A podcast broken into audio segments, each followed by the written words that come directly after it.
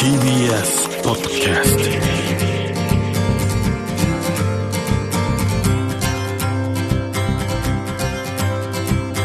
トおはようございます。石川みです。日曜日のこの時間関東2500個の酪農家の皆さんの協力でお送りするこの番組。飲んで応援もう一本。絞りたての話題をお届けします。石川み Dairy Life Life デイリーライフのお聞きの皆さん、えー、東京練馬の小泉牧場の小泉です、えー、小泉牧場はえー、大きなイチョウの木の下でやらせていただいてます。えー、まだ牛舎があったかいのかな？まだ真っ黄色になってない状態なんですが、コロナの関係で酪農教育ファームは今ほとんど休み状態なんですが、その分遠出ができない家族連れの子供たちがたくさん遊びに来てくれてます。これから教育ファンを、え、復活兆しの予定でいますが、この小泉牧場でよければ、ぜひとも遊びに来てください。コロナ禍の影響で、本当に牛乳が余って、本当に酪農家さんたち、私を含めて、すごい困ってます。え、これから、え、年末年始にかけて学校もお休みになるんで、さらに需要が減ると思ってます。え、我々毎日愛情を込めて牛さんを育ててます。え、本当にこの問題は切実な思いです。皆さん本当に助けてほしいです。今、夏の疲れも牛さん取れて、本当に食欲旺盛で、食べたご飯がしっかりした栄養となって血液になり、そして牛乳となります。この時期の牛乳は本当に濃厚で美味しいと思います。牛乳を、乳製品をたくさん飲んで、たくさん食べていただきたいのが私のお願いです。石川さん、どうもご無沙汰しております。東京の小泉です。また、小泉牧場でお会いしましょう。お待ちしてます。小泉さん、ありがとうございます。お祭りでみこし担ぐの大好きな小泉さん、元気なんですけども、本当に今大変なんだと。東京23区最後の牧場でアイスクリームあるので、ぜひね、あの僕はいつも子供がこう訪れていて僕がお邪魔した時も子供の時来てた子が就職ができましたって報告に来てたりとかして子供たちのふるさとにもなっていくんでこれは残していきたいと強く思うんですけどもこの日本の酪農年齢減少してます。全国だとその廃業のスピードなんと1日に2個ずつ廃業しているということでこの番組が始まった6年前は関東3000個と言っていたのがこの6年の間に今は2500個これ実は2500も大きく下回ってきています。消費者の力で日本の酪農を守っていただきたいと思うんですけどもこの日本の食を守るということはね自分の食べ物を守るということにもなるのでぜひもう一本知ってる方にもねお伝え願えればと思うんですけども。かつてはこう全く考えずに暮らしていた環境への意識っていうのがこう変化してきたのと同じように食への意識っていうのもこう徐々に変わってきているというように思うんですけども昨年のこう春には牛乳の買い支えをしようという運動も起こりましたし今までのように好きなだけでこう輸入して捨てるという消費の仕方もちょっとおかしいんじゃないかと。変えなきゃいけないんじゃないかということにも気づいてきていると思うんですけども。またこう気候変動とか政情不安などで輸入できないという事態もありえます。安全保障という観点から食を守る必要性食の安全保障という考えが大事だと、まあ、そんな中カロリーベースで自給率史上最低の37%のままなんですけどもこれどうするかと、まあ、こうした観点から実はイギリスという国は自給率を上げたというふうにされています。現在ほぼ70%このイギリスも第一次大戦までは42%で2つの体制を経験し自給率を高める政策を国が取りました。それでも1965年ぐらいまではまだ45%ででそしてその年の同じ年日本はなんと73%ありました。でこれが2000年になるとイギリスは74%に上がって日本は40%まで下がってしまって逆転してます。ここで考えたいのがですねこの国の農業保護政策とりわけ補助金制度っていうことなんですけどもよく日本の農業は補助金付けだから弱いんじゃないかっていうことを言われたりするんですがこれ本当かと国際的に比較してみますと2006年農業の所得に対する公的補助金の割合農家の収入のうちどれぐらい補助金で賄われているかという数字を見ると先ほどのイギリスの農家の収入はなんと95%が補助金です。フランスは90%スイスは95%ちなみにこのスイスは2013年にはなんと100%ということもありました。一方2006年日本は15.6%にとどまっています。ちなみにアメリカは生産コスト不足分を全額保証するという形で強力にやっぱり保護しているということで補助金助成金といってももともとは国民の税金国民が自ら食を守っていると。このように各国強力に自国の食を守っているんですけども守った上で余剰分を輸出しています、まあ、こう不思議だなと。なんで遠くから来るものが安いんだろうと思ってたんですけどもこうしたことが一つの理由だと。遠い国から来るものの方が安かったりします。で競争力を高め自由市場で他国に負けない攻めの農業なんてにこう政府が言ってますけどこれは詭弁です。保護されず競争で勝てるわけもなく保護なしでは攻められるばかりなので結果37%という状況になっている中日本の酪農家の皆さんは補助なしで国産100%を守ってくださっています。補助金制度ができるまでそれまでは僕たちがもう一本頑張りましょう。石川稔。Dairy Life.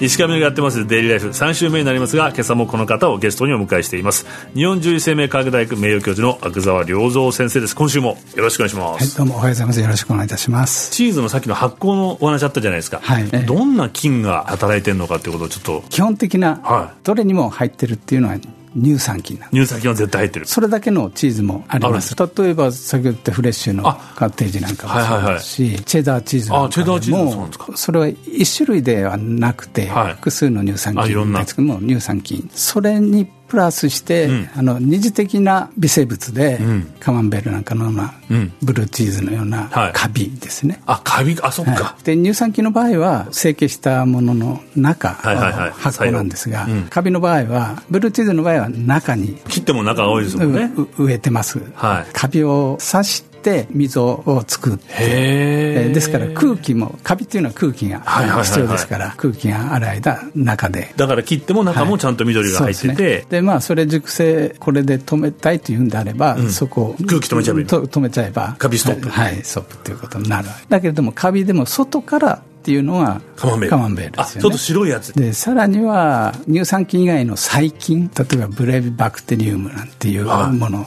これはウォッシュタイプというチーズですか、はいはい、これは表面に細菌をつけることによって、うん、乳酸菌は中から、そして細菌は外から。っていう熟成する。また独特の風味が、はい、じゃあ風味を生かすためにも細菌を使ったり。そうですね。さらに細菌は微生物の使い方にプラス補助的にいろんな微生物を使ってと、うん、チーズもあるんですよね。乳酸菌が持つ酵素も、もう様々なんです。まあ私の実験でも研究の中でも一つの乳酸菌から12のタンパク分解する酵素ですね。プロテアーゼを生み出して、はい、でそれらが共同的に、作用するんですよね。はいはいはい。面白いのは、うん、あるプロテアーゼは、うん、あるプロテアーゼを分解しちゃう現象も起こって、タンパク分解しますから、最終的にはアミノ酸に、そこを狙って、うん、そういった酵素を持つ添加していくはい、風味を求めてなんです。例えばすごくチーズでうまみを感じるチーズがあると思うんですがうま、みを持つ例えばグルタミン。そういったものをこう生成する酵素を持つ乳酸菌を加えるんですよ。とか甘みを感じるアミノ酸を出したかったらそういったアミノ酸を生成する酵素を持つ乳酸菌を加えるとへえ、じゃあこれはまあ変な言い方ですけど添加物で甘みやしょっぱみや辛みをこう加えたりするんじゃなくて、菌の働きによってもともとある牛乳の中からそういうものを引き出していくことができてるわけですね、うん、であのそのチーズなんですけど世間一般にこれ太ると。いやこれはあの牛乳でも調査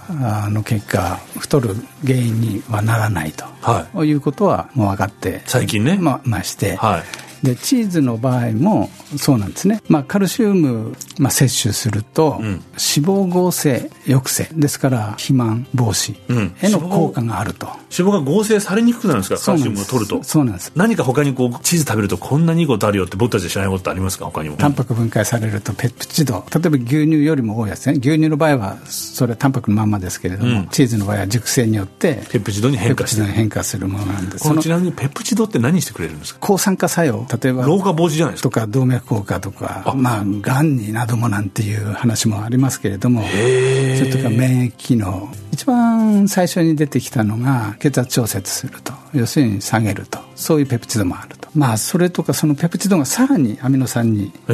分解されると。運動後壊れた筋肉を補修するですね、まあ、あとはこう血糖おじさんたちは。例えばカレーライスなんかの場合 GI 値が白米を食べた時に100とするとプラスカレーで82になる82になる。はい。でチーズさらにトッピングすると67になる100のから67まで下がっちゃうんですか、そうなんですね。血液中の糖の数値ですよね。数値が。数値が。はあじゃあちょっともうお話をこう全部聞いてると、チーズってこうつまみ食いとか、ちょっとトッピングとかすると、すごい幸せな気分になるじゃないですか、ああそうそれがいいですね。それがすごくいいんですね、この番組ではあの酪農家の方々がと一緒に番組やらせてもらってるんですけども、何かこう酪農家の方々や先生メッセージとございますか？聞いていただいた方にはありがとうとまた関わっているところの原料に、ですのであの搾乳した時点から酵素やあの微生物いますからそうか。乳成分の分解が始まってる。始まってるんですね、うん、そういった意味で非常に牛乳っていうのは繊細な、非常に特性を持ったものでして、まあ、そういった繊細なものを毎日一日も休むことなく牛さんに取れば出してくれてるし、また生産者にすればそれをお世話してるということですので、まあ一言と言ってもとその感謝するということしかないんですが、まあ、あのこれからもですねぜひあの牛さんと共に健康な日々を過ごしていただければとまたそのことをお祈りしているということになります。ありがとうございますまだまだお聞きたいこと付き合いんですが、時間となってしまいました。石川稔デイリーライフ。今週も日本獣医生命科学大学名誉教授の阿久沢良三先生をお迎えして、3週にわたりお話を伺いました。楽しかったです。ありがとうございました。どうもありがとうございました。チーズ食べよう。石川稔デイリーライフ。